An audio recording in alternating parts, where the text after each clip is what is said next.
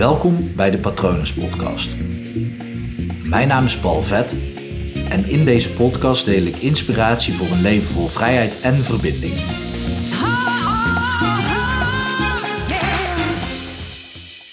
Wat levert jouw probleem je op? Ik had van de week, was dat van de week?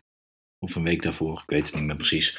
Ik had een cliënt en die had moeite met altijd als ik over een cliënt praat, dan moet ik er even aan denken dat ik niet, geen gegevens prijsgeef natuurlijk.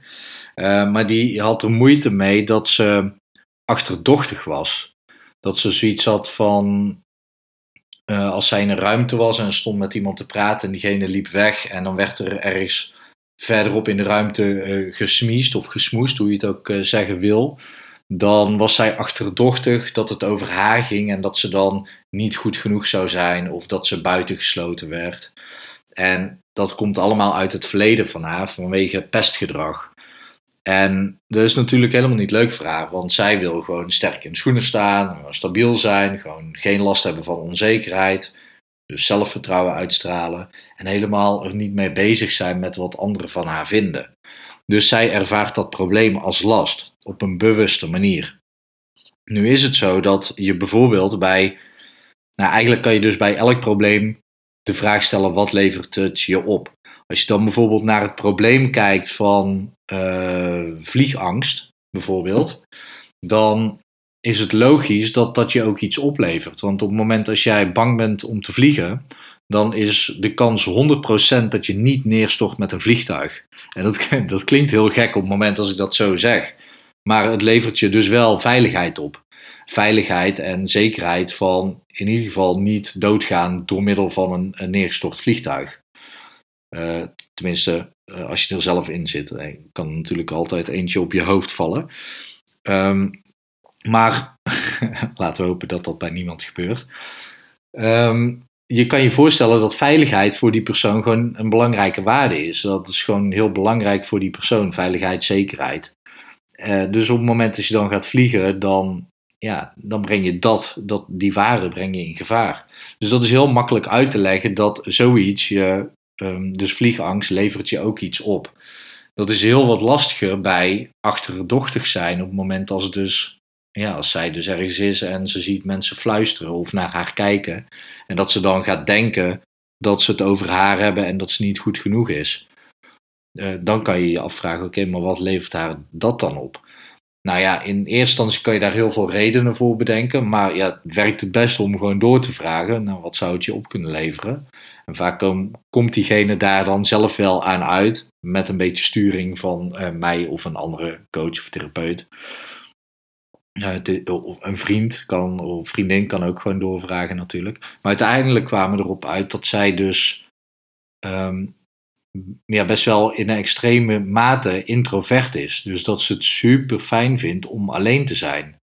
Dat ze het liefste zich niet in groepen bevindt en dat ze juist heel erg goed oplaat uh, alleen. Nu kan dat natuurlijk ook weer een symptoom zijn. Dus uh, juist doordat ze mensen op afstand houdt, is het alleen ook een stuk veiliger. Dus dat, dan creëer je ook veiligheid. Maar zij merkt gewoon dat als ze alleen is, dat ze dan ook gewoon heel erg blij is en daar gewoon totaal geen last van heeft. is een beetje dubbel op deze natuurlijk.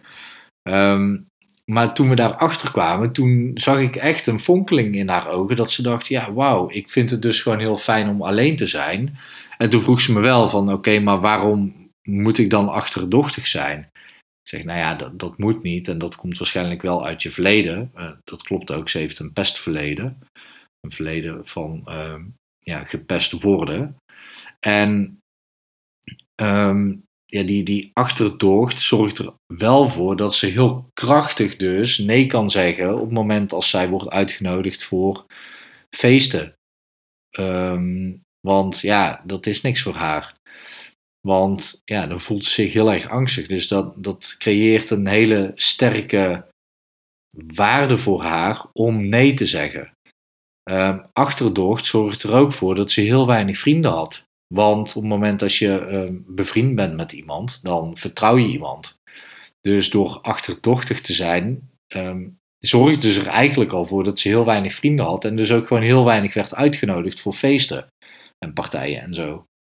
Dus alles in haar leven, die, ja, haar probleem, zorgde er ook voor dat dat, dat hele eh, probleem dus in stand gehouden werd. Als je snapt wat ik bedoel.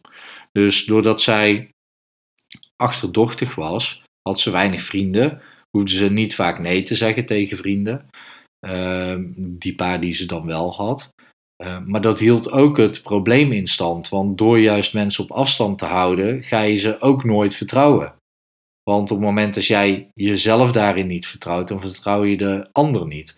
Dus haar probleem levert ook nog gewoon, ja, levert haar gewoon iets op. Dus op het moment dat zij van haar probleem af wil komen, dan zal ze dus aan de slag moeten gaan met iets vinden wat diezelfde waarde vervult. Dus wat er dan voor zorgt dat ze ook gewoon nog steeds heel stellig nee kan zeggen tegen feesten en partijen. En Ehm, dat ze ook gewoon nog steeds het prima vindt om weinig vrienden te hebben, terwijl ze met die mensen uh, die ze om zich heen heeft wel supergoed kan verbinden. Dus om, je, je, je merkt al dat het bewust, op een bewust niveau, best wel lastig is om daar een bepaalde waarde tegenover te zetten. Dat je dan een waarde hebt die uh, hetzelfde gedrag vervult, of een bepaald gedrag, ik moet er wat andersom zeggen, een bepaald gedrag vindt op een bewuste manier, die dezelfde waarde vervult als dat het probleem deed. Namelijk genieten van introvert zijn. Uh, en het fijne aan hypnotherapie is, uh, wat we dus hebben toegepast, is dat je onbewuste prima in staat is om andere uh, manieren te vinden om ja, ander gedrag te creëren en dus andere waarden te vervullen. Het is niet zozeer dat zij dan opeens andere gedrag gaat vertonen, maar dat, dat speelt gewoon onbewust af. Um, dat is een van de technieken die we inzetten. Natuurlijk, los daarvan is dit eigenlijk alleen maar grasmaaien en is er ook nog een wortel die eruit getrokken moet worden.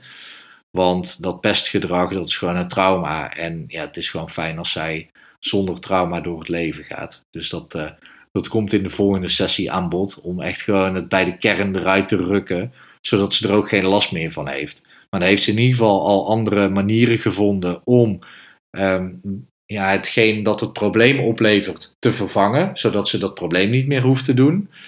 Uh, ja, ik zeg doen, want ik geloof er dus in dat je bijvoorbeeld bij uh, vliegangst dat je dat niet hebt, maar dat je dat doet. Je doet angstig. Uh, als je iets zou hebben, ja, waar heb je het dan? Nou, dat is iets voor een andere podcast. Anders moet je Edwin Slijmer even opzoeken, die predikt daar heel vaak over. Um, maar nu ben ik de draad kwijt onbewust gaan we dus gewoon wel nieuwe manieren vinden om dezelfde waarde te vervullen als dat probleem deed.